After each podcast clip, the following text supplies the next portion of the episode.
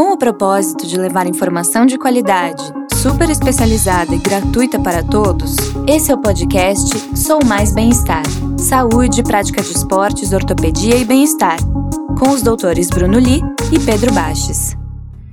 Pacientes curiosos e pacientes curiosos, eu sou o doutor Bruno Li, estou aqui com meu grande amigo doutor Pedro Baches e mais um plantão Sou Mais Bem-Estar, que é informação sobre saúde de qualidade para você. Hoje aqui a gente está com o meu um convidado.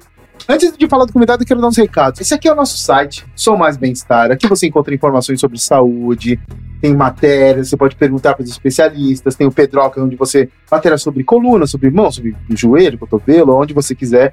E aí você pode assistir também pelo nosso canal do YouTube. Você pode se inscrever, a gente faz cortes e etcétera.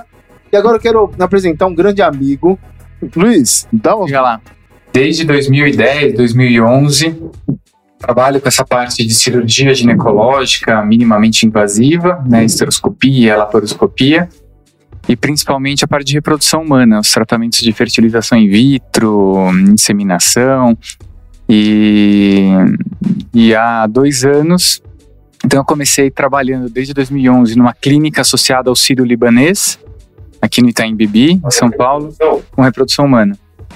E a clínica era uma clínica privada e tinha um laboratório que pertencia ao Sírio-Libanês. A gente, né, existia uma coordenação desse laboratório, é uma clínica privada. Uma clínica chamada Originária, também fica aqui no Itaim Bibi, também focada em, nos tratamentos de medicina reprodutiva. Então, isso tem sido a minha aula, o dia a dia, essa parte de cirurgia ginecológica e a parte dos, dessa área dos tratamentos em... congelamento de óvulos, fertilização in vitro... Que é um mundo à parte, né? É um mundo sensacional, né, meu? Cara, é, é, eu adoro, né? Eu acho que é uma... A, a proposta de trabalhar com isso é muito legal, né? Você participa do sonho de muitas pessoas e...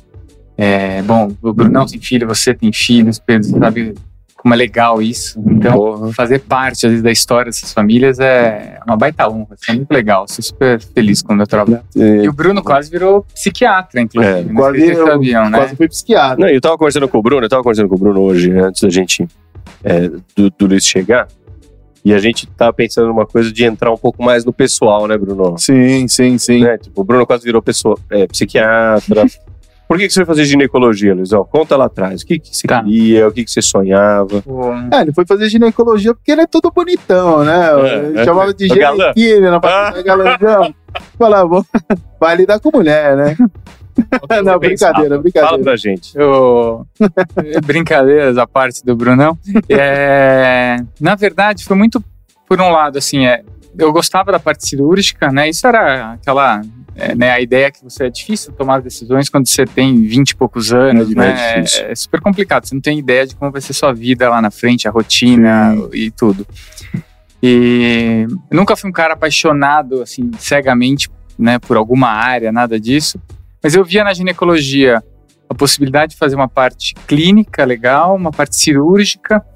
E, sinceramente, eu, eu, uh, quando a gente passava no estágio de cirurgia na faculdade, aquelas cirurgias de doze horas, Nossa. eu sabia que na ginecologia não existia. Pelo menos na época. Hoje em dia o pessoal tá fazendo umas coisas aí com endometriose. Mas... É, Tinha então, o que você gostava e não era exagerado. Exato. Então, e não sei, acho que... E quando você tava na faculdade, você, ou quando você tava na... na no vestibular, talvez, vamos hum. supor. E você imaginava como ia ser sua vida... Depois que tudo acabasse, né? A partir do estudantil. E hoje você olhando como ela é. Você tá feliz, você tá triste, você é mais legal, é mais chato. É, é muito legal, né? Tem, tem um livro, não é? Que o cara fala sobre isso, assim, o... tem um best-seller aí, não vou lembrar o nome. É interessante a gente pensar nisso, né? E quando eu... Você eu, queria estar onde é, você tá. E... E, bom, eu vi, eu, eu olhando, né, como eu me imaginava, eu me imaginava exatamente do jeito que eu tô, assim, eu nunca me imaginei um cara rico, milionário, nunca fui um vicioso nesse sentido, sempre me imaginei, lógico, né, tendo um certo conforto, tendo minha família, meus filhos, curtindo aquele núcleo familiar não, e podendo eu... trabalhar com qualidade. E dá simples pro pessoal, é. né? Iate, helicóptero... Não, sim, coisas. é o básico, é o mínimo, né? né? É. Esse é o mínimo. Pegar carro. É brincadeira, e, brincadeira, brincadeira, pelo amor de Deus. E, então eu, eu acho que assim, profissionalmente, eu me via muito assim, podendo fazer uma medicina de qualidade. A gente acabou indo para uma medicina que é mais privada, né? Lógico que infelizmente tem umas, poucas pessoas têm acesso no Brasil. A gente tem uma realidade muito ruim nesse sentido. É, mas para o profissional é muito legal você, né, poder fazer realmente a melhor medicina que existe disponível dentro da sua área de especialidade, entendeu? Acho que são poucos médicos privilegiados, vocês sabem disso, a gente mora numa cidade Sim. que proporciona isso, proporciona. Né? É, então, da parte profissional, isso é muito legal, você ter tudo que você precisa à sua mão, né, e, e poder oferecer o melhor ali para os seus pacientes, para os seus clientes. Então, eu sou bem realizado, eu tenho, né, tenho os meus filhos, que eu consegui equalizar as coisas de trabalho e família muito, eu consigo levá-los para a escola, final de semana a gente passa junto, faço aula disso, daquilo com eles. Então, cara, tá, tá equilibrado. Tá tudo bem. É assim, louco o que a gente pensa, né, que quando... É, vai, pega quando a gente entrou na faculdade, já todo mundo lá dezoito, dezenove, vinte anos... Era que nem qualquer outra pessoa de dezoito, dezenove, vinte anos. Não era ninguém tipo, nossa, eu sou, vou ser médico. Era um monte de moleque, queria, né, sair pra praia, sei lá, fazer esporte. Mas que nem qualquer outro. O pessoal sempre tem essa ideia de que o médico tem essa, essa história de que, ah, nasci pra isso, né, nasci pra... Ah, acho que você vai se construindo um Sim, pouquinho, né? né? Você vai se adaptando, né? Mesmo na faculdade. E você, Bruno? Quando a gente estudava na escola, porque o Bruno, ele, ele fez pé... É ortopedista, Sim. cirurgião de pé, né, Luiz? E ele sabe por que ele fez pé? Não. Não, porque ele machucava meu pé semanalmente. Eu nasci com os dois pés pra trás. O pé torto congênito, é. é. Pô, eu operei quando eu nasci, depois tá. quando eu tinha seis anos. Foi meio um trauma em casa, mas ficou bom. Só que eu tenho uma certa instabilidade do pé, não é um pé normal. Tá. E o cara fazia questão de me machucar na escola. Eu não sabia. Juro por Deus, toda semana. Eu, tipo, eu tava conversando com uma menininha, não sei o quê, ele pegava eu pelo pé e saía me puxando pelo pé, e eu caía, tipo, torci o pé. É verdade. O Brunão, ele melhorou, né, como pessoa, eu acho, né? Ah, eu tô falando, não, mas ele sempre foi uma boa pessoa, mas ele me machucava, ele me machucava. E aí, e aí, e aí ele falou, pô, você é médico também. Bruno, você se imaginava hoje onde você tá?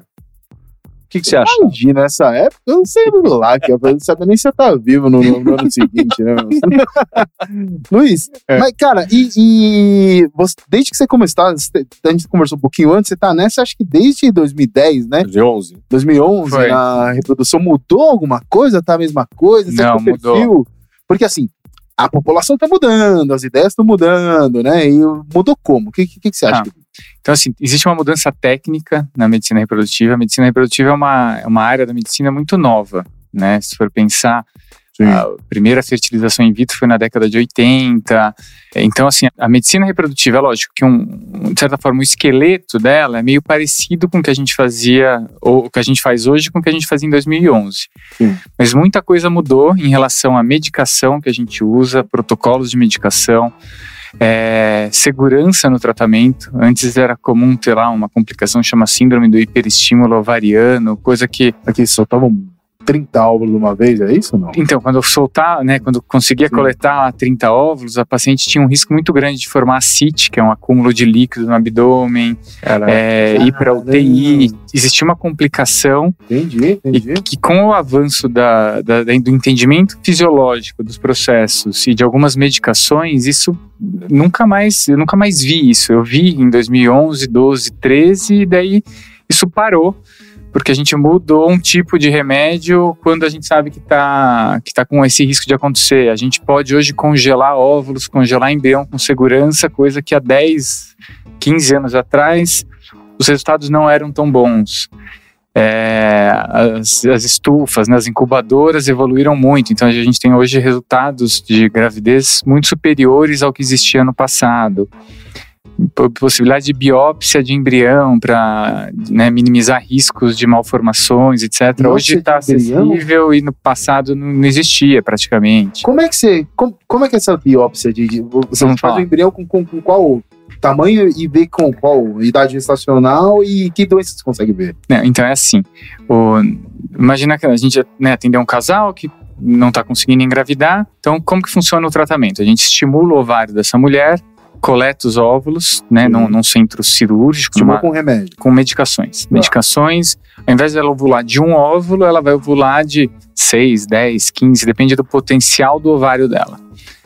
Nesse, ao mesmo tempo que eu coleto esses óvulos, o esposo, o parceiro, coleta sêmen. E daí no laboratório a gente faz a união entre óvulo e espermatozoide e deixa na incubadora. No dia seguinte a gente olha no microscópio, isso tem a equipe de embriologia que faz isso, olha no microscópio e confirma, olha, fertilizou, dos dez óvulos temos nove embriões fertilizados. Esses embriões têm no dia um uma única célula e daí a gente mantém o cultivo desses embriões por cinco dias. E no quinto dia de vida, esse embrião tem mais ou menos cento e cinquenta células. Uhum. Então, através de um microscópio e um micromanipulador, é, retira-se cinco células, quatro, cinco células desse embrião. Meu Deus! E faz um cariótipo. Entendi. Praticamente, é por outra técnica, não é a mesma técnica do cariótipo, mas a gente olha para os cromossomos desse embrião e vê se tem uma síndrome de Down, um Patau, Klinefelter, você, olha, você consegue avaliar alterações cromossômicas, sim, né? Então, para o pessoal que não entende muito bem, eu acho que é interessante ilustrar. O cromossomo é uma cadeia de genes que, e dentro dos, né, de um cromossomo tem vários, joga aí um cariótipo, legal, cariótipo. Aparece várias. Essa é... Eu uso esse coloridinho até nas consultas, aí é. Cariótipo. Então, é, tá aí um cariótipo. Então, quando a gente tem uma, uma síndrome de Down, no número vinte e um, a gente tem uma terceira, um terceiro traço ali. Então, a gente consegue olhar para o embrião e ver se ele é normal, do ponto de vista cromossômico. E a gente, e a gente os, nós seres humanos, nós produzimos metade dos embriões alterados e metade normais. Alguns alterados simplesmente não vão gerar uma gravidez, né? Não, eu não entendi. Peraí, peraí, peraí. Volta, então volta, vamos volta, lá, vamos lá, voltou. Então formou o embrião, biopsiou e faz essa análise Perfeito. genética, ah. né? Por N G S, lá é a técnica. E daí vem um resultado. Se eu biopsio de um casal dez embriões, eu, o que eu espero no resultado? cinco embriões com alguma alteração, mas não necessariamente essa alteração vai gerar um bebê nascido vivo com alguma doença. Essa alteração, se eu coloco esse embrião dentro do útero, esse embrião alterado, na maior parte das vezes, a gente não vai ter uma gravidez, vai ser um teste de gravidez. Mas alterado de trissomia? Sim, se eu, se eu colocar uma trissomia do dezenove. O que é trissomia? Trissomia é exatamente isso. Então, é um vamos usar Down, o exemplo do Down. A trissomia é quando na divisão entre as das células, né, o embrião tem uma célula, ele tem que ter cento e cinquenta células. Então, durante esse processo, ó, erros nas divisões celulares podem acontecer e, às vezes, na divisão, né, de um, uma célula tem que virar duas, às vezes vai um cromossomo a mais para essa célula filha é, e ela vai é. se reproduzir e, e vai gerar sempre, né, células filhas com alguma alteração. Um exemplo de uma alteração cromossômica compatível com a vida é a síndrome de Down. Que Sim. quando faz esse exame, a gente vê um terceiro risco ali no Aqui. cromossomo vinte e um, que é a trissomia do vinte e um. E vem do pai ou da mãe? Ou é, às vezes vem do pai ou da mãe? É uma alteração nova, né? Não, não é que tem, existe uma herança. A síndrome de Down é, uma, é um erro sim. novo que sim, acontece. Sim, sim, sim. Não veio de ninguém. Não veio de ninguém. Uma célula Mas grave. a gente sabe que quanto maior a idade, né, do óvulo, ou seja, da mulher, maior é a chance de erros cromossômicos acontecerem e, por acaso, esse erro pode de ser a síndrome de Down. Sim. E, e esse é um dos erros cromossômicos compatíveis com a vida. É. Então, quando, voltando lá para aquela história, né? Então, se eu biopsio dez embriões, a minha expectativa é que metade tem alguma alteração, que podem ser alterações compatíveis com a vida, ou alterações que, se eu uso aquele embrião, não vai gerar uma gravidez, ou geram, eu, ou a mulher engravida, mas com seis, sete, oito semanas a gestação interrompe e a gente tem um aborto de primeiro trimestre, que é certo. muito frequente, né? E no, na, na, na reprodução normal também? Né? Mesma coisa, metade, mesma coisa. Metade, a, a, o, o, que, o que a gente vê no laboratório, loucura, a gente acredita que, que aconteça no, em vivo, né? na tuba uterina. Na tuba uterina, que tem essa união entre óvulo e espermatozoide, e o embrião, quando chega no útero, ele está lá nesse quinto dia com cento e cinquenta células, que é quando ele começa a implantar no útero. Vocês biopsiam todos? Não, não. Tem, tem suas indicações, tem prós e contras, é um, é um procedimento que tem, gera uma certa dúvida, talvez um ou outro embrião possa ser prejudicado por, essa, é, por esse procedimento, vai, sei lá, nasce, das costas braço, do embrião. Né? Você, você vai tirar a tela da, da é. nuca do embrião. É. É verdade. Isso não, né? Porque as células são todas iguais, a gente biopsia uma região, a embriologista, né, especialista nisso, biopsia uma região que vai formar a placenta, na verdade. Tá. Ah. Mas você tem autocorreção. Então, por exemplo, nós... Todo mundo, nós erramos, as nossas células erram, a gente produz uma célula que tem o potencial de gerar um câncer, mas nosso sistema imunológico, né, sistema de defesa, vai lá e, e acaba com aquela célula. Mesma coisa o embrião. Existem teorias de que o embrião alterado hoje não necessariamente vai ser uma criança, na, uma gestação que não vai evoluir.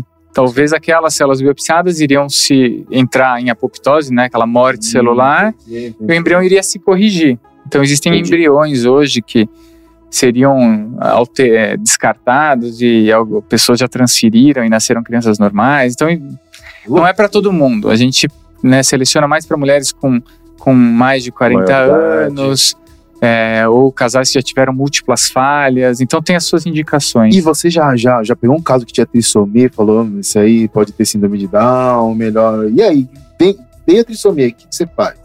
Você Na verdade, outro? essa avaliação é no embrião. Sim, sim, né? sim.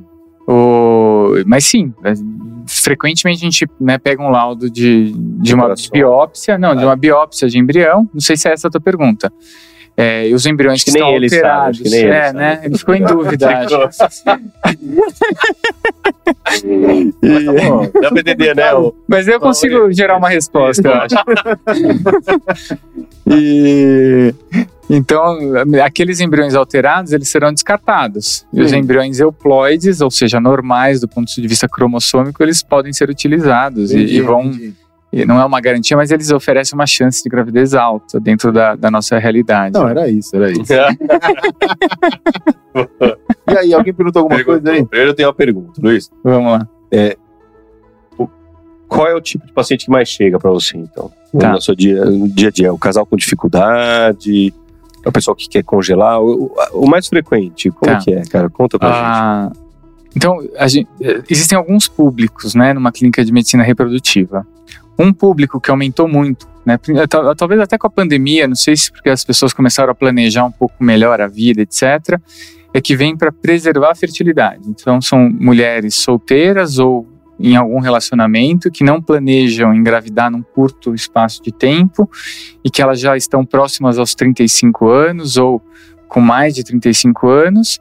Então, a gente preserva a fertilidade. Tá. Tem um tratamento que a gente congela os óvulos, depois eu posso explicar, e isso oferece uma maior chance de gravidez no futuro, caso ela tenha ela pode descongelar. Descongela óvulo, fertiliza, forma embrião e, e, e o óvulo de hoje mantém aquela capacidade de formar um bom embrião daqui cinco, dez, quinze anos, quando quiser oh, utilizar.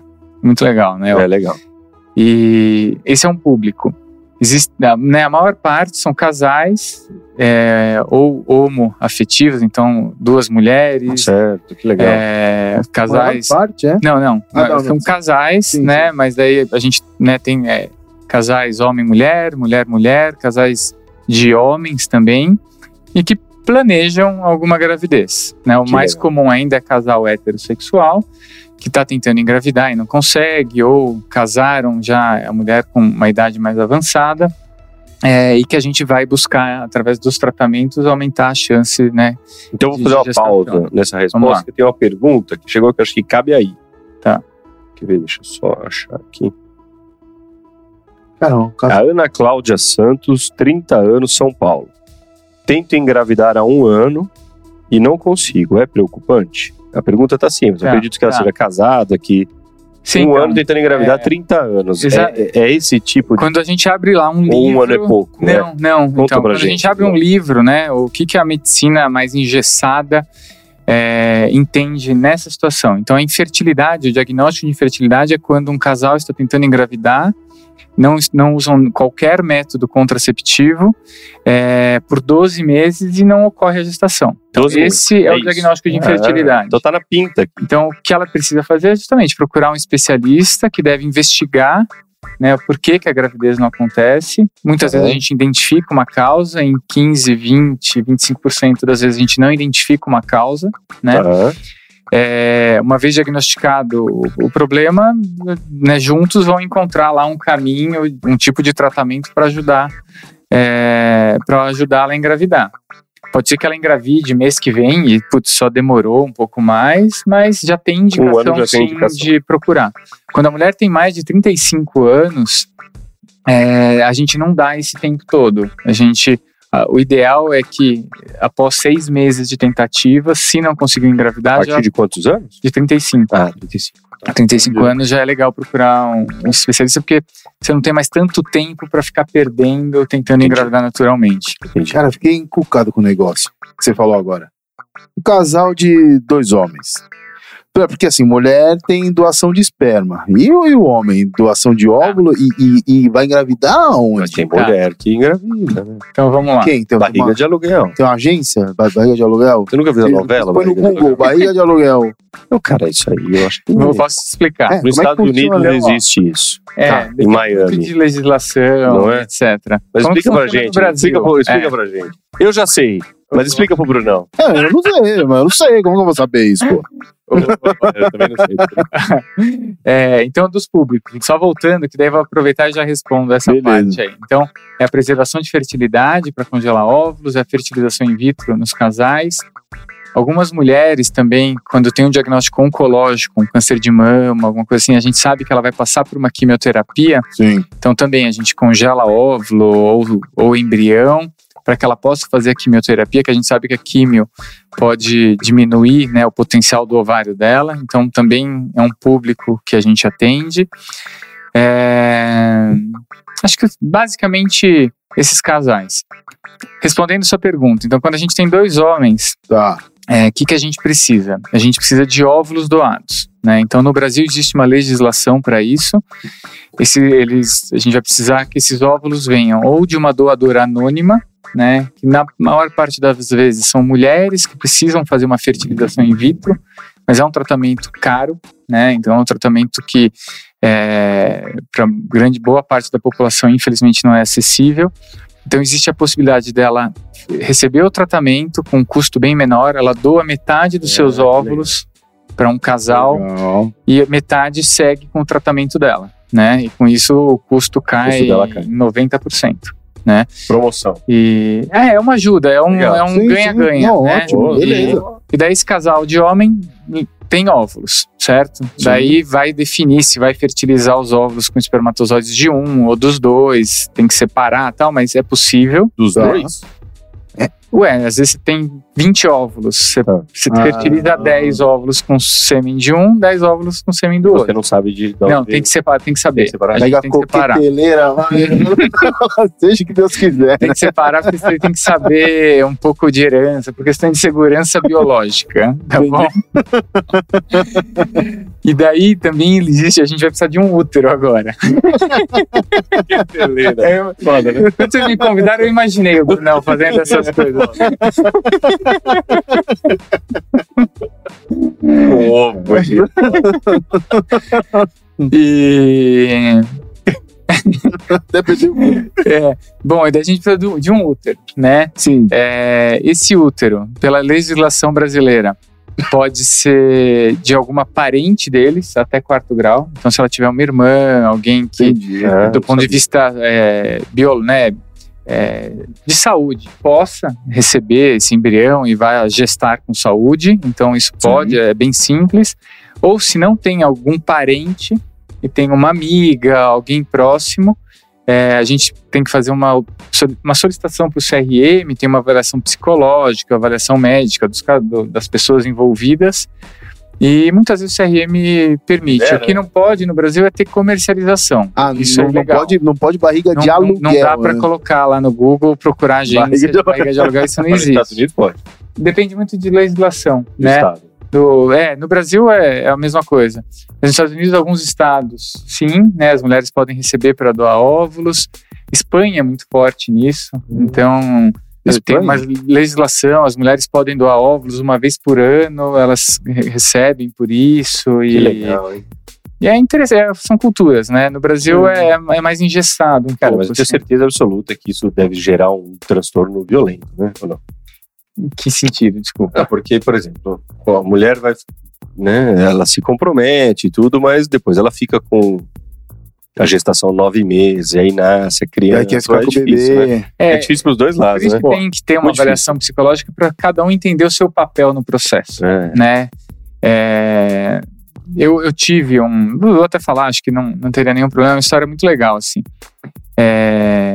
De um, a mulher que acabou sendo útero foi a mulher que ajudou a criar a, a, Ai, que loucura. uma criança, né, que durante a adolescência... Nossa, novela é, total, né? É, é muito legal, assim, assumiu, né, a, a homossexualidade e não foi fácil isso, imagina, né, hoje em dia, né, com tudo que já existe conhecimento. Peraí, imagina, quem que assumiu? A... O adolescente, tá, né, tá, tá, tá, e tá, ela tá. era a babá, a governanta entendi, da casa, entendi, entendi, tipo. entendi. E, e, e acompanhou todo, né, o, a dinâmica ali, familiar, etcétera, que mudou, aceitação, não aceitação, não sei em detalhes também. E, mas ela falou um dia, falou pra ele quando ele era, se um dia você quiser ter filho, eu te ajudo. Caraca, e, bicho, ela era babá dele. E era babá dele. Porra. E continua ela na casa até hoje, cuidando da casa dos pais, etcétera. E, e ela... deu certo. E ela fez ela falou, lógico, não foi fácil. Né? É muito não é difícil. Fácil, né? Pra mulher deve ser muito parto, difícil. Você, Porra. né? Cara, imagina assim. É porque a mulher não vai imaginar, não, esse, esse óvulo não era meu, cara, esse espermatozoide não era do meu marido. Todo mundo tá teve, mexendo aqui. É, todo claro, mundo teve filho pô. aqui. Mesmo, mesmo que não, né, não, nasceu de, não nasceu da gente, tinha homem. Aí você pega aquele nenenzinho, né? Acabou de nascer e fala, tó, né, pega aí, nunca mais. Pô, é pesado, é pesado, é, é. pesado. Mas é uma história muito legal. Muito assim, legal. Ela fica ah, feliz, né, pelo processo não. e de, né, de ver a pessoa que ela... Pô, ela tem é, essa mulher é nota mil, né? É, demais. Demais. Né? Demais. demais. Outra, outra dimensão. É. Assim, Chegou é. uma perguntinha aqui, ó. Vamos lá. lá. Perguntinha da Laudirene A D V, deve ser advogada. Meu endométrio tem a espessura inadequada para ocorrer a fixação do óvulo fecundado. Dessa forma, não consigo engravidar. Tem algum tratamento específico? Tá. É, então... O que, pro... que é endométrio? O que, lá, que é endométrio? É, vamos lá. Vamos lá. Para que uma gravidez aconteça, então, o que, que a gente faz? A gente coloca... Joga aí, útero. Põe aí, útero. Útero. Sabe escrever? Sabe. Lembra como escreve? Não, esse aqui tá mais bonito. Tá bom. Acho bem bonito. Não, esse texto tá bem é, bonito. Tá. Então vamos lá. É, aqui é um útero que tá cortado ao meio, certo? É, a gente tem a, na parte de baixo aqui a vagina, a, o colo uterino e a cavidade uterina. Lá no, em cima do texto tem uma setinha aí, Bruno? Não. Aqui, ó. Aí, ó. Aí, ó. Aí é onde o embrião precisa implantar. Então quando a gente faz uma fertilização in vitro, é ali dentro, né, que a gente coloca o embrião e daí ele cabe a ele ali receber Grudar. o embrião. Existe um, é, uma avaliação que a gente faz, porque a gente não pode colocar um embrião dentro do útero, né, a qualquer momento. Então tem um timing certo para isso. Então na primeira fase do ciclo da mulher, ela recebe lá estrogênio. Esse estrogênio ele tem que espessar o endométrio. O endométrio é uma camada de células que descama todos os meses na forma de menstruação e se reconstrói, né, durante o seu ciclo menstrual. Então, quando a mulher menstruou e começou a receber estrogênio, né, que vem ou lá do ovário ou por comprimidos que a gente dá, esse endométrio que fica fino, porque ele acabou de descamar essas células, ele começa a espessar. Engrossar. E tem alguns trabalhos que mostraram que quando o endométrio atinge no mínimo sete milímetros de espessura, milímetros de espessura ao ultrassom, E, e tem lá um aspecto que a gente chama de trilinear, ficam três linhazinhas lá, é o, é o, é o endométrio ideal para que ele receba o embrião. Tá.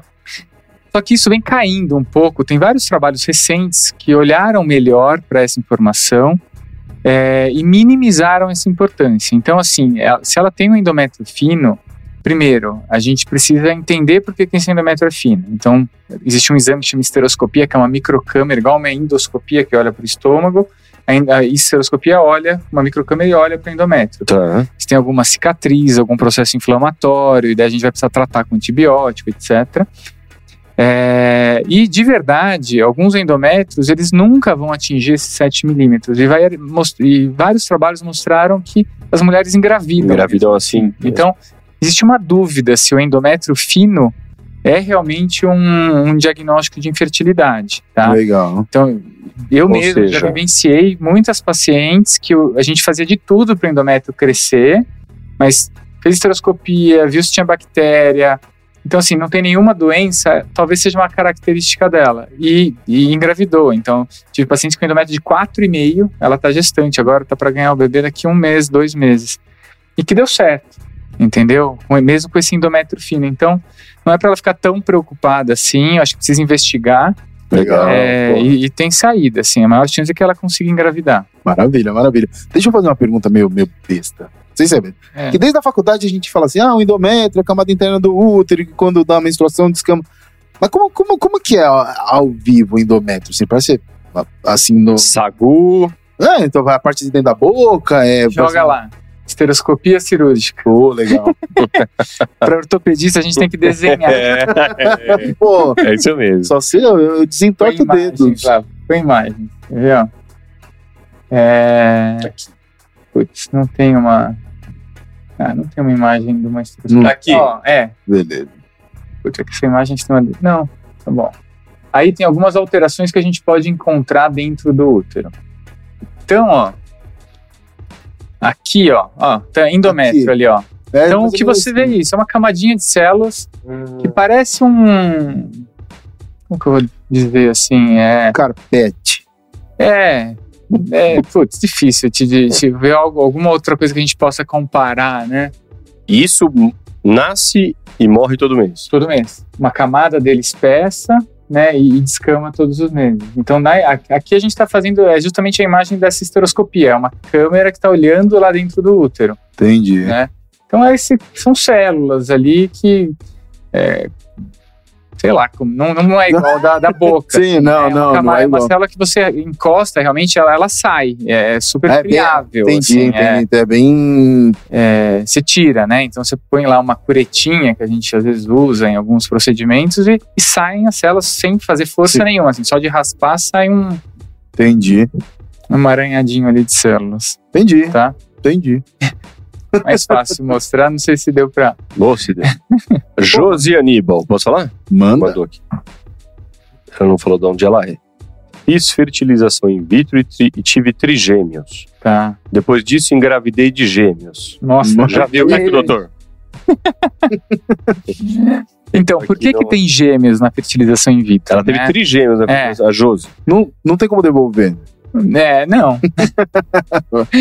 é, em alguns países existe redução embrionária, né? De, ah, é. é, mas é uma coisa que no, na nossa cultura, é, nossa legislação, é a gente tem até dificuldade de entender, né? E, mas por que que na fertilização in vitro? Uma da, um dos principais objetivos nos tratamentos de fertilização in vitro é justamente, é lógico, o primeiro objetivo é que a mulher engravide, o segundo objetivo é que ela não engravide de gêmeos. Né? Ah, é, é. Explica aí, explica aí. Por quê? Porque as gestações gemelares, ela deve saber, não são simples. Muitas Putz. vezes nasce prematuro, tem os riscos né, para a mãe e para os bebês. E depois então, também. É, por, lembra que a gente falou que a medicina reprodutiva evoluiu muito nos últimos anos? O que, que mudou? A gente consegue hoje em dia cultivar os embriões por mais tempo, então a gente seleciona melhor os embriões. Tá. Né? Então alguns embriões vão parando de se desenvolver no processo. Se a gente tem dez embriões no dia um de vida deles, lá na frente a gente vai ter uns três, quatro. Né? Entendi. No passado, a gente cultivava os embriões até três dias. E daí colocava três, quatro. Colocava mais. Porque é. a gente sabia que colocando três, quatro, a chance maior é que um só engasse. Ou seja, deve ter sido isso que aconteceu com a Josi. Com certeza colocou dois Nossa. ou três embriões. Vou contar um caso que eu já tive de trigêmeos. Nossa. E hoje em dia não. Hoje em dia a gente, na maior parte das vezes, coloca um embrião só e às vezes dois embriões. Então quando lembra quando a gente falou da história da biópsia, se a gente biopsia o embrião, a gente sempre coloca um. Não mais que isso. Se o biopsiou tá tudo ok, é ele. É um, tá? E isso dá sessenta e cinco por cento de chance de sucesso. Animal. Se a gente tem dois embriões não biopsiados, a gente conversa com o casal. Se eles toparem, a gente transfere um só. Isso vai dar uns trinta, quarenta por cento de chance de sucesso. Não deu certo, a gente tem outro embrião guardado lá e no mês seguinte a gente transfere. Uhum. Então, com isso a gente consegue evitar gestação múltipla. Uhum. Ela engravidou na fertilização in vitro de trigêmeos. Isso. Então... Pode ser que colocaram quatro embriões, três implantaram. Outra, com certeza, né? É. É, espero que sim, né? Não, não é para ser O que, quando eu já coloquei uma vez dois embriões e engravidou de trigêmeos. O que, que aconteceu? Um embrião nossa, se dividiu. Nossa. Um embrião malandrinho. Então ela teve gêmeos idênticos, é, né? Dois Deus. irmãos eram idênticos e um terceiro é, era diferente, né? Era o irmão, o gêmeo bivitelínico, sim, né? Sim, gêmeo sim, diferente.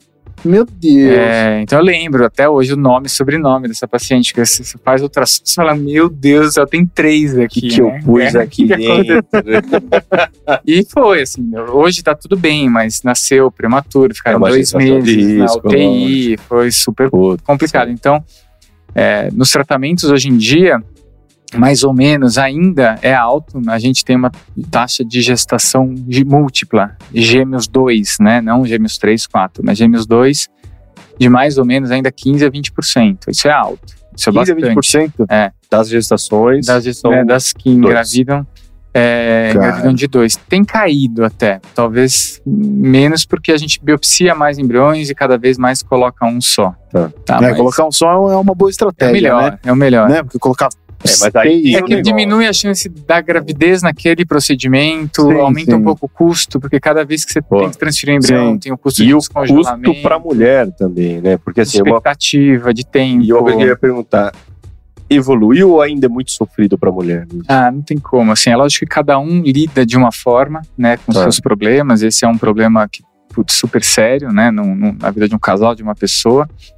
Então tem pessoa que lida, né, de uma certa maneira ali melhor, mas modo geral é muita expectativa, é uma insegurança. E a parte de remédio, de hormônio, que é, é pesado o, ainda? Então, Ou, assim, eu acho que... Já dá para levar melhor. Não, é, tem, tem tudo, tudo somado torna o processo complicado, né, então é. assim, é, é, tanto que um dos principais objetivos que a gente tem na, na clínica como um serviço é dar acolhimento, entendeu? É tentar putz, prestar o melhor serviço, esclarecimento e estar tá lá presente, porque é uma... Hoje em dia está na moda falar uma jornada, tá, mas é um, é um caminho é pesado, que é pesado. Assim. Então, durante o tratamento, né, a gente usa hormônios para hiperestimular o ovário, porque a gente precisa ah. de, né, quanto mais óvulos que a gente conseguir pra caramba. Porra. Então, quanto mais óvulos a gente conseguir, melhor. Então a gente realmente usa hormônios. Então ela tá em expectativa do tratamento, ela tá, né, fugindo da rotina dela, porque ela precisa ir pra clínica é, num intervalo de quinze dias, ela precisa ir umas quatro, cinco manhãs na clínica, gasta Isso. lá quarenta, cinquenta minutos, mas aqui em São Paulo, putz, deslocamento Sim. é difícil, você tem mil coisas de trabalho e tal. Os níveis hormonais ficam elevados, ela tem uma expectativa de, putz, vai dar certo, não vai dar certo, vou ser mãe, não vou ser mãe. É, então, assim, é super estressante, tá? É, então, é, não, é, não é fácil também, né? Também, né? De muito jeito... Atrapalha, tem, o cara é difícil, a gente, né? É, tem que... Precisa acolher o cara também. Muito, a gente vê, graças a Deus não é tão frequente, mas alguns casais acabam se separando, né? Depois de um processo desse. Porque gera um estresse pro, é, pro relacionamento, né? né? Gera uma frustração, um estresse. A, é. a mulher super ansiosa e hormônio pra caramba, é difícil, quer ter neném, não quer... E pode pode aquela... ter dor envolvida no processo, né, do tratamento, e, pode ter. E uma culpa interna dos dois, né, cara? Pô, será que a culpa é minha? Eu não sei. Tipo... E geralmente é mais problema do homem ou geralmente é mais problema da mulher? Putz, é, é bem dividido. Vou ah, por um meio a meio aí pra ficar tranquilo. É, não, é, estatística... é. Estatística é estatística. É.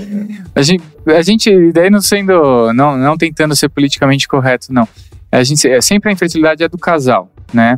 É, muito frequentemente a gente encontra fatores nos dois, dos dois lados. É mesmo? Em quarenta por cento das vezes a gente encontra fatores dos dois lados. Entendi. A avaliação do homem é muito limitada. A avaliação da mulher, é lógico que a maior parte do processo acontece na mulher, ela é mais complexa. Então a gente procura, putz, procura no útero, no ovário, na tuba, tem endometriose, não tem endometriose, é, tem...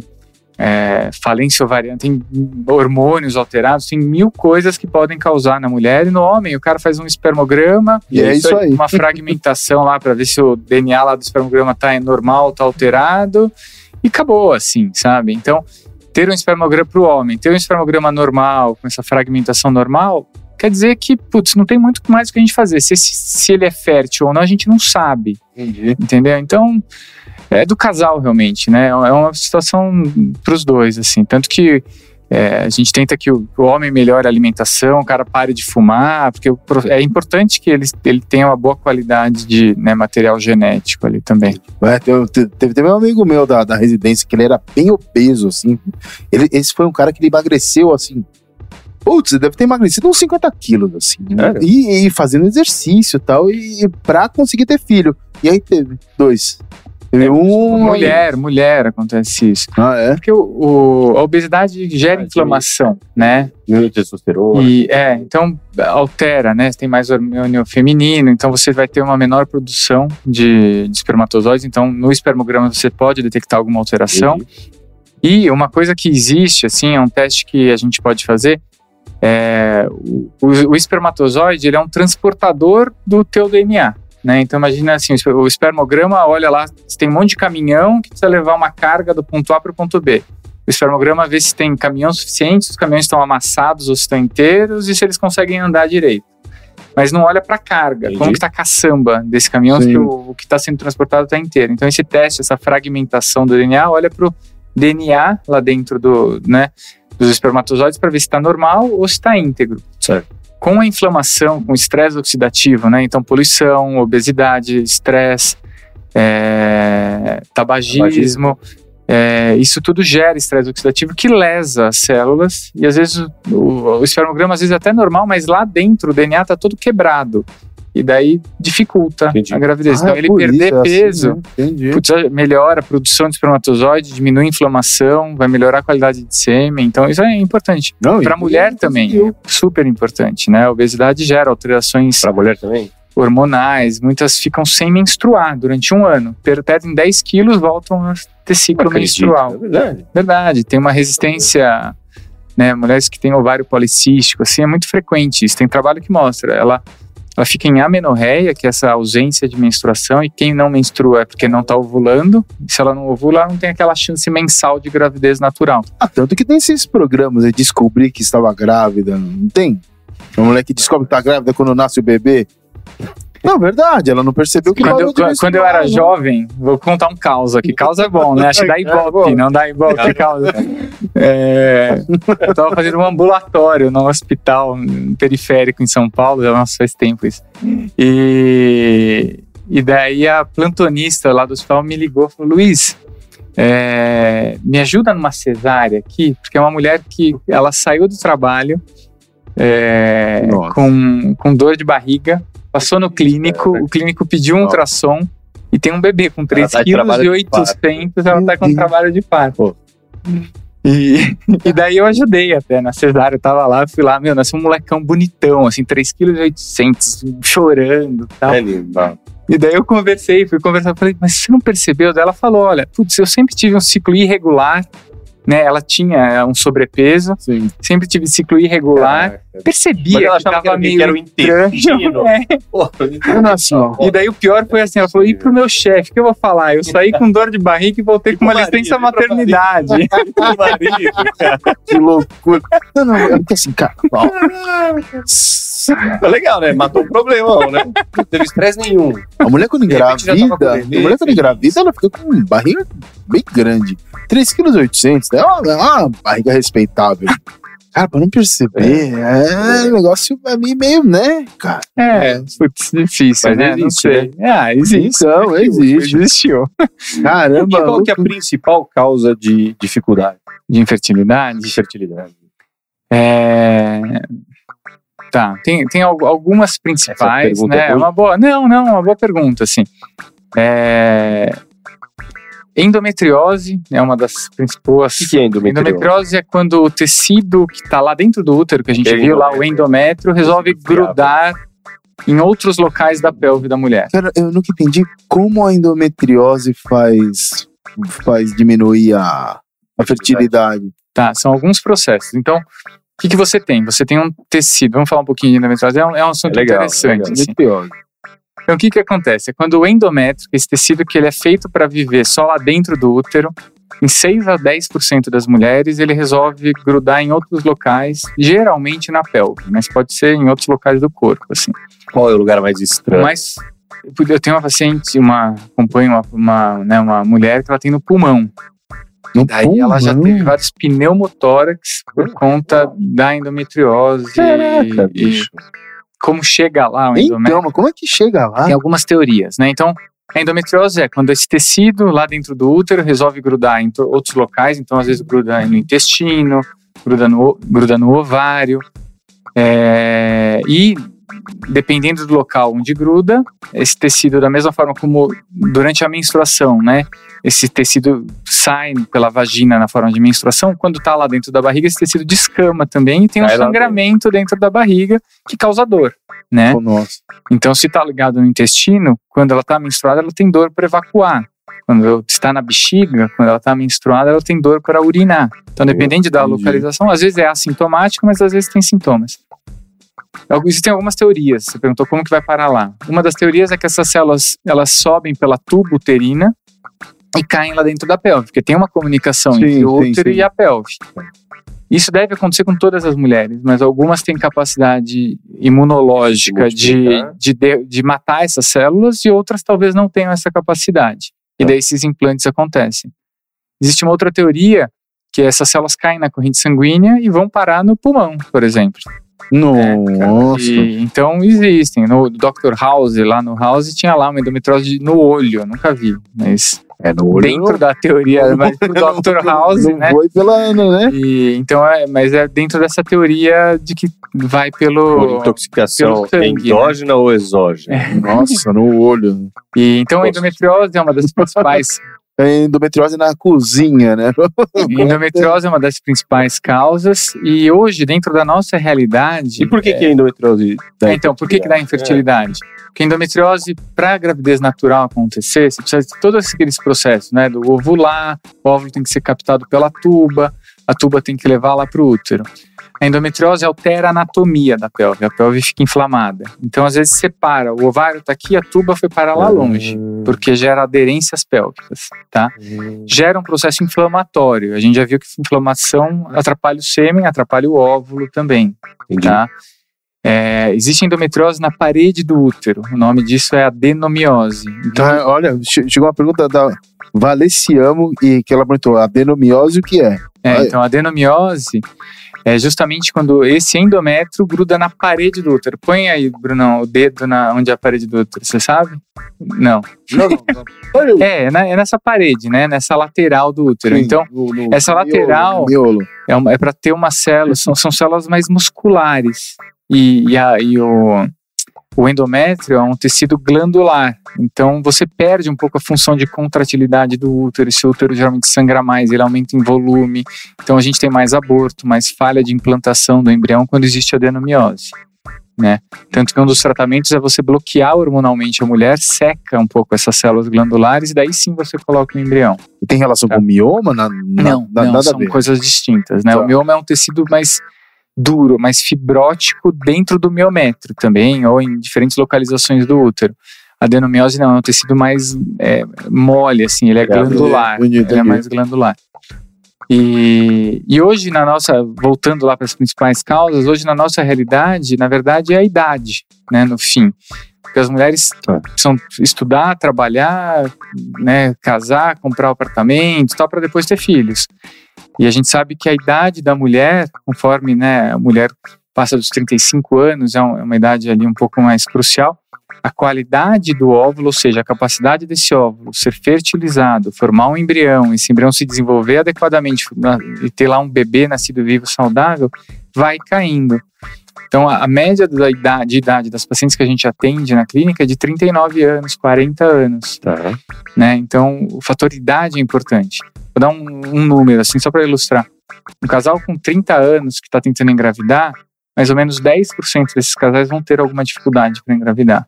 Um casal de quarenta anos, quarenta por cento vai ter alguma dificuldade para engravidar. trinta ah, anos, então, dez por cento. E quarenta anos, quarenta por cento, quarenta por cento. Então, a idade é um fator importante nesse processo. Sabe? E congelar óvulos quando?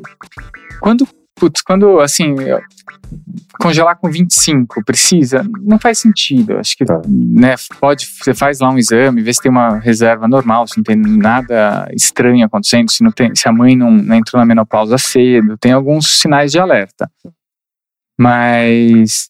você está próximo ali dos trinta e cinco anos, não tem um plano de engravidar no, num curto espaço de tempo, é interessante congelar óvulo. Você está com trinta e nove, quarenta anos, mesma situação, vale a pena congelar óvulo?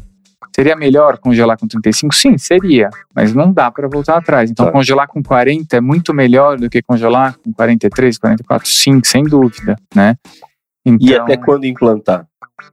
Então, essas mulheres, elas têm voltado para... Pra... Sim, sim. E, e geralmente elas voltam casadas, elas voltam para ter produção independente, como é que é? Tem... Dos dois, assim. É, é, muitas vezes começa um relacionamento, esse, esse ano até eu acabei fazendo... Teve um parto, de, que era exatamente isso, uma mulher casou, ela congelou óvulo, óvulo com trinta e seis... E, e daí agora com quarenta e dois, quarenta e três anos, engravidou, teve filho, putz, foi tudo super bem. É, legal, né? E a mesma coisa, uma outra paciente que ela se casou, se separou, tinha óvulos congelados e daí foi para uma produção independente. Então, é, usa sêmen doado, né? Doador de sêmen. Fertiliza, forma embrião e, e segue em frente. Nossa. É, é legal.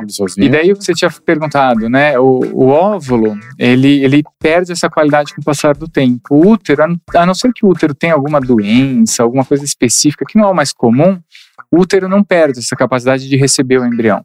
Então, uma mulher que é saudável, que se cuida e tem trinta anos hoje, se ela continuar se cuidando, sendo saudável, aos quarenta e cinco anos, o útero vai ter a mesma capacidade de receber aquele embrião. Né? Então, por isso que é legal essa ideia de você congela óvulo, você realmente preserva a fertilidade dessa mulher e com, com quarenta e cinco anos ela vai ter a mesma chance de engravidar do que quando ficar, ela congeladinho, fica lá, fica, fica lá menos cento e noventa e seis graus em nitrogênio líquido. Nossa. E fica cinco, dez, quinze anos. Como descongela? É uma, é uma técnica, é um banho-maria, põe no é. micro-ondas.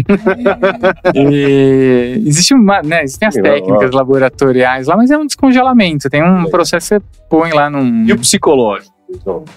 Em relação a... Porque a Josi perguntou, né, é. tive trigêmeos depois de fazer a, é. a, a F I V, né? E depois tive gêmeos natural. Putz, é. Acontece muito, né, a pessoa... Acontece. Tem... De... O que que acontece? É. A pessoa fertiliza que de repente tem de novo. Nossa, a gente não sabe, assim, é a, gente, loucura, é, né? a gente tipo, a gente já conhecia, essa não era uma paciente que eu acompanhei, mas tinha feito cinco fertilizações in vitro e engravidou naturalmente, assim, sabe? Nossa. Esse ano, três vezes, os casais estão tentando engravidar, iam começar a fertilização in vitro e engravidaram naquele mês. Então, assim, a medicina tem uma certa limitação, loucura, né? né? E explicar o que, que aconteceu para ela, por que, que ela engravidou depois naturalmente, não sei, não tenho a menor ideia. Mas a cabeça muda muito. Muda. Mas, pô, ela, ela não... Relaxou, ela, né, Bruno? Já tem um três. Acho que ela com três não relaxou. Ela tava, devia estar numa correria lá. Nossa Senhora. Mas não sei, mas é comum essa história, né? De, de é. primeiro demora, o segundo vem rápido, né? Algum, alguma ativação talvez exista ali do... Com certeza, alimentação, acho que um monte de, né? Essa, essa visão mais integral, né, que a medicina tem tido, sim, né? A medicina, as, as pessoas, acho, né, estão mais preocupadas com o bem-estar, com o que eu como, o que eu consumo, tal. Acho que isso tem uma influência nos tratamentos que vocês fazem, no tratamento que a gente faz, com sim, certeza. E aquele negócio, né? Eu tô tentando engravidar tanto tempo, assim, hoje, tô aqui, tá no relógio, é um dia, não tem nada. Deve levar o casal para algo muito artificial. Né? Às vezes tem, né? Isso, é. assim, você, eu brinco, putz, hoje é dia de abrir um vinho e tal. Mas, pô, é, é estranho, né? Assim, né? O cara sabe que, bom, hoje vou... é, porque, ah, me conta, não conheço. Ah. Ela fala debaixo de mim. Ah, tá. Ela tem uma baita clínica, cara, quantas pessoas ela vende por mês? Puta, uma cacetada. É muito legal. De mulheres que têm dificuldade de relação, relação e tudo. E você, você, tu... você. É. Chega uma, uma mulher com vaginismo, qual o primeiro conselho que você dá? É. Não, qual? Toma um vinho. Toma um vinho. Relaxa, não é? Ela, eu perguntei isso pra ela, eu falei assim, Débora, porra, você não fala, né? Toma um vinho, abre o vinho. Caramba, deu uma bronca no bico, né? Falou que as mulheres odeiam isso. Falou. Fala pra bobeira, eu ouvi isso. Mas é difícil, né? É, porque não é uma coisa, né? É, Ela, ela não, não tem um controle, né, dessa musculatura. Cara, o lance do vaginismo é, é assim, a mulher nunca conseguiu difícil. fazer um exame ginecológico. É, eu sei. Entendeu? Muito. Com cinquenta anos. É, meu, é, é, pesado. É, cara, porque é, é, é a cabeça, né? Tem uma influência total. E o homem fala isso, né? Tá bobinho, né? Cara, não. Para acompanhar as novidades do nosso portal, siga Sou Mais Bem-Estar no Instagram e acesse o site sou mais bem estar ponto com ponto b r. Ó, bro. Ó, Graciele Paiva, do Rio Grande do Sul, está aqui. Qual a alimentação adequada para trombose venosa? Acho que para evitar. Tem falou de alimentação? É, não...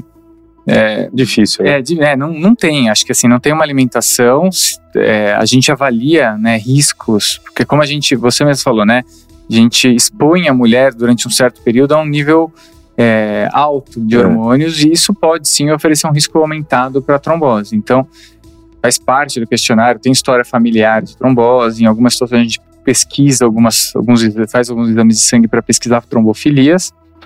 É, a gestação é, é um período de risco para trombose, né? É, mas não tem uma, uma alimentação. E por que, que, que o Clexane, sangue, etcétera, né? É, é, gente, o que a gente usa é isso, é Clexane em algumas situações, aspirina, A E S. O Clexane vai muito bem, né, na gestação, ou não? Sim, a gente usa, tem é, gestantes que usam até um dia antes do é. parto, nasceu e volta é. a usar, né? É, eu estou acompanhando uma, uma super querida paciente que ela tem uma mutação lá no fator cinco de Leiden. Vixe. Que o pai já teve uma trombose, é. então ela usa. Clexane ela, ela usa Clexane, vai Procura, nascer né? e vai voltar dói a usar Clexane. Clexane. Putz, fica tudo roxo. Cara, diálise, assim, cara. Por nove meses. Cara, nove vezes. É, vocês prescrevem bastante. Não, é, não, não, bastante. É, é, é muita injeção. Mas a gente usa muita injeção. É, pós-operatório. Não, custa tremendo é. também, né? Porra, é quarenta reais por dia ali, mais é, ou menos. É, né? Ah, tá, tá, tá, tá mais barato. É que a gente usa quarenta unidades. Entendi, vocês entendi. Deve, talvez vocês não, quarenta unidades. quarenta também? Ah, então tá. É. Mas acho que é por aí. Vocês estão ouvindo esse barulho? Chegou o momento. O momento. Peraí, peraí. Eu, eu tô por fora. Não viu, não viu. Fala aí, diga. Porque a Graciela falou ela, que ela tem tendência à trombose venosa. Então acho que provavelmente ela precisa é, acompanhar direitinho. Precisa acompanhar, tomar cuidado. Às vezes vai pegar um avião, tem que usar um Clexane. Tem que ter um hematologista acompanhando ela. E é. Fala Obrigado, aí, o momento chegou é, a pergunta do Pedro. Pergunta do Pedro. Manda. Passamos de uma hora já, Luizão. É, boa. Pô, foi bom pra caramba, cara. Obrigado. Espero que você tenha gostado. Passou rápido. Tava com saudade do nosso programa, Bruno. É, putz, a gente ficou fora aí umas duas, três semanas. A gente tava viajando, mas a gente não tava de férias, né? É, a gente foi viajar a trabalho. A trabalho. A trabalho, mas. Né? Agora estamos de volta, estamos de volta. Eu sempre faço uma pergunta no final. Vamos lá. Todo mundo que senta aqui fala, não, eu assisto o programa, não sei o que, mas ninguém sabe a pergunta. É. A pergunta no final. Mentira, mas você vai ficar aqui pronta para responder. Graças a Deus, agradecer. Mas a pergunta é a seguinte: nesse mundo de tanta. É, é, você sabe por que, que a gente está aqui antes? Por que, que a gente está aqui, Luiz? Porque assim, cara, nós estamos falando de gestação, de fertilização in vitro, eu cariótipo, acho que, é, eu acho numa, que a... numa, com dois ortopedistas, entendeu? É, eu imagino que a proposta, né, o propósito é. de vocês é, é levar uma informação séria, de qualidade, para as pessoas, porque hoje em dia é, é isso, isso não é comum, né? Isso Sim, é mais então, raro do que comum, na verdade. É, porque nós estamos aqui, pô, eu e o Bruno, a gente é amigo de escola, a gente é de ortopedia, a gente é meio chucrão, meio burrão, ortopedista. Mas, cara, a gente se diverte muito fazendo isso aqui, né, Bruno? Pô, demais. Não é uma coisa que vai alavancar a carreira do ortopedista, não é pra isso, né? A gente se diverte, a gente achou um lugar que a gente se diverte fazendo justamente isso, levando informação de qualidade, né, que é um dos propósitos do Grupo Sou, então para isso que tem esse portal, né, que é o Sou Mais Bem-Estar. Então a gente faz ortopedia, mas a gente também leva coisa boa em troca para a população. Nessa época de tanta notícia ruim, de tanta notícia mentirosa, de tanta gente, charlatanismo e tudo, quanto que a fake news, o charlatão, a, a mentira na internet atrapalha seu dia a dia, Luiz? Ah. Essa é a pergunta que eu sempre faço. Atrapalha, não atrapalha? E eu acho como que, combater? É, eu acho que, na verdade, o, no, atrapalhar o Luiz, né, é, não chega a atrapalhar tanto. Eu acho que o, o maior problema, né, da, dessa desinformação é, aumento de ansiedade e, e preocupação para as pessoas que estão envolvidas, né, né, nesse mundo aí da, da infertilidade. Então, casais que buscam na internet informações, etcétera. Porque o psicológico é muito. Exato. Então, hoje eu tive uma paciente, putz, me perguntou, eu falei, esquece isso, isso não existe, etcétera. Eu estava preocupado lá com o pai, porque ah, eu vi na internet que não vai engravidar. Então, assim, eu falei, putz, ó, você tá sofrendo aí há, há dez dias, né, que foi da última vez que eu a vi pra hoje, por, por nada, assim, não precisa, sabe? Daí expliquei pra ela o que aconteceu. Então, acho que isso é o, é o, é o, é o pior, assim, do dia, sabe? Da população. É, né? assim, putz, a gente... É, então, assim, ó... Você já viu algum, algum tratamento meio esdrúxulo aí, negócio é, meio... meio... Aí, putz... Daí, é, entrando numa polêmica aí, mas assim... É, polêmica, polêmica. Vamos lá, é, é golpe, né? É, existem, né? Lógico, tem um monte de coisa que as pessoas fazem para conseguir engravidar e, sim, sei lá, erva, maca... Tem lá, eu, não, eu nem sei o que é, não posso, não posso nem... Não tô falando nem mal, mas eu não conheço... Maca peruana, eu ouço bastante. Tem lá... Essa maca peruana tá na moda é. agora. Todo maca mundo acha peruana? Que maca peruana é um negócio massa. Mas tem... Mas é uma maca de ah, deitar? Não, é um, acho que é uma verba, assim, é. É. O cara que é uma performance também de... Essas medicinas esportivas, o cara que passa aquelas fórmulas, um monte de coisa, põe maca peruana, porque a pessoa aguenta fazer mais exercício. Maca peruana. E... Eu perguntei pra ele assim, mas é aquele negócio que tira os caras do futebol quando machuca lá no Peru. Então, isso que eu pensei, uma maca peru. É, mas é real, é, é, uma, real. É, um, é uma planta, uma planta que, um fitoterápico, alguma, com... alguma coisa assim. Carregando a maquinha ali. É... Bom, mas daí existem, né, é, esses tratamentos talvez menos, mas existe até um tratamento que médicos usam, que é, é hoje, graças a Deus, tá, a gente tem visto menos, mas que é pegar o sangue do, do homem, pegar o sangue da mulher, faz lá uma pesquisa e vê que tem, tem alergia ou outra. Exato, e o cara que vende o teste, ele vende a solução. Então, pode ser que funcione, mas a medicina não sabe se funciona, é a pessoa que vende o teste, é a pessoa que vende a solução. Então, eu não faria, eu e minha esposa, a gente não iria por esse caminho, sim, entendeu? E isso aqui em São Paulo, né? Bons já ouvi, já ouvi isso. É. E, tanto que é um tratamento que foi proibido nos Estados Unidos. Então, e é uma coisa que, infelizmente, né? Putz, um monte de gente vai e, e bem intencionado. E talvez o médico até seja bem intencionado, mas sei lá. Esse, essa é uma das coisas que me incomodam um, um pouco nessa área, assim, sabe? Hum. E... Mas eu, eu respondi a pergunta? Não, sim, sim, pelo amor de Deus. Mas assim, então, né, nesse mundo de tanta informação falsa, você consegue bater uma porcentagem na tua clínica? Putz, olha, a gente consegue metade dos, dos casais, do que de, de, de, de sucesso quando a gente não consegue quando, engravidar. Quando de, num, de taxa geral, de gestação, é. É. Então, assim... E tem é, chance, né? Faz direito, não, então, faz bonitinho, o, que vai. Né? O principal, assim, a maior... Quando um casal senta, né? Ela... Rapidinho, rapidinho. Ó. Lucy Moraes Melo, sete e meia, já falou, já fiz isso. Maca peruana? É, não sei se é a maca peruana ou se ou é o sangue. Ah, é, deve ser o sangue, sangue misturado. Ah, né? Isso do sangue, se o marido tem alergia da mulher. Muita gente fez. Os caras já fiz isso, cara. Maca peruana? Claro que não, né? Não, desses anticorpos é uma coisa... É, famoso isso aí. Sim, não, eu vi sim, falar não, muito. Milhares eu falava, não, pô, o marido é. e a mulher tipo, são incompatíveis. Não faz mal, assim, parece que não faz mal, a gente não sabe se faz bem. Mas, putz, é um tratamento caro, que gera expectativa, às vezes atrasa hum. o, o casal, porque o casal fica tentando engravidar naturalmente.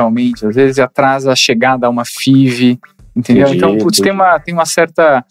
Uns, joga contra um pouco, assim. Bateu no consultório, Luizão, a chance. Então, quando a gente começa um tratamento... É muito horrível, né, cara? Desculpa. É, mais ou menos quarenta por cento dos casais, trinta e cinco a quarenta por cento dos casais vão conseguir engravidar no primeiro tratamento. Né? Pô, é alto. Ah, né? Pô, e é lógico que vai depender é, da idade da paciente, vai depender dessa reserva ovariana, a quantidade de óvulos que ela pode produzir, depende da qualidade do sêmen, mas basicamente é isso. Tá. É, uma parcela não vai engravidar no primeiro tratamento e vai voltar a ter trinta, quarenta por cento talvez num segundo, na segunda tentativa. Legal. Então, é, essa semana eu e a Paula, que é uma médica colega Paulinha. Nossa, Paulo. É... Paulo, mulher do Juliano. Julie. Julie já esteve aqui. Já esteve aí. Já, esteve aí. Já, esteve já aprendi sobre... Eu falava, falava, da, falava do, da, do dia a dia dele, dos doenças. Meu, ele até salivava.